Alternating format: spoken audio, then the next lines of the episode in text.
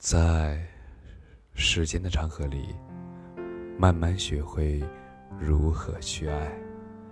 大家晚上好，我是深夜治愈师，则是每晚一文伴你入眠。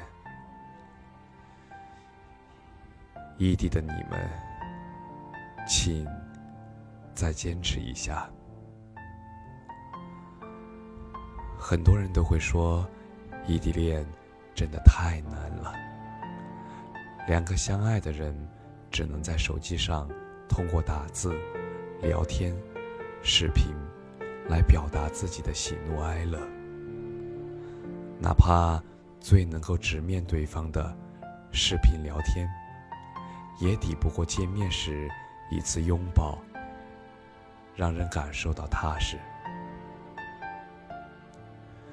我有一个朋友，和他的女朋友，从校园里走到现在，已经三年了。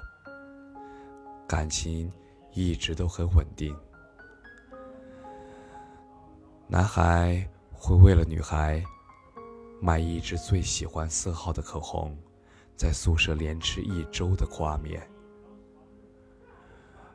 女孩也可以为了男孩，逛起了不熟悉的男装。男孩一生从头到尾都可以是女孩买的。两个人甚至都已经计划好了未来多久结婚，在哪座城市生活，以后怎么教育孩子，等等，等等。时间来到了他们在一起快三年的时候，男孩。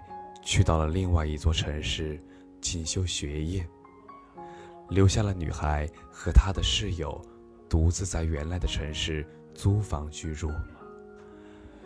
其实，两座城市相隔非常的近，坐高铁也只需要半个小时就能抵达。男孩也会每周都回去见女孩和做兼职。所以，女孩和男孩都非常相信，他们能够度过这段异地的旅程。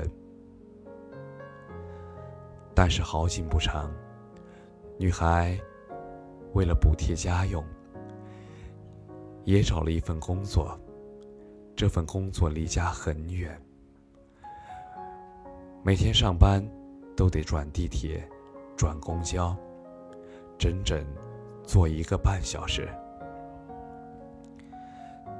在寒冷的冬天，这座没有暖气的城市，徘徊在零度线上。当然，男孩和女孩的身边也会有其他的人出现，但是，他们都为了对方而洁身自好。直到这一次。女孩下班以后，在风中足足等了半个小时的公交。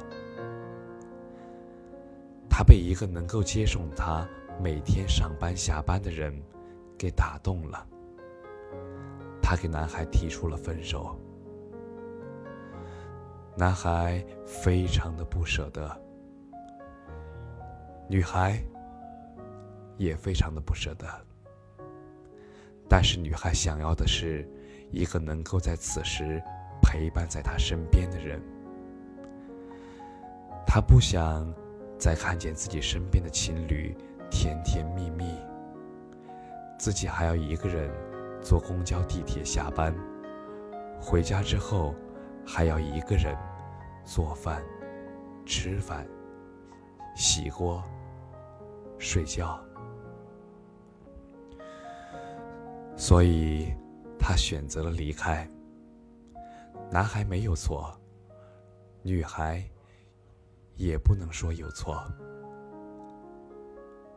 男孩为了给他们共同的未来，去了隔壁的城市。女孩想要一个人能够陪伴在他的身边，选择了离开。很难去说到底是谁错了。或许错的是生活。或许错的是没有那再坚持一下的勇气和决心。或许错的是这该死的异地。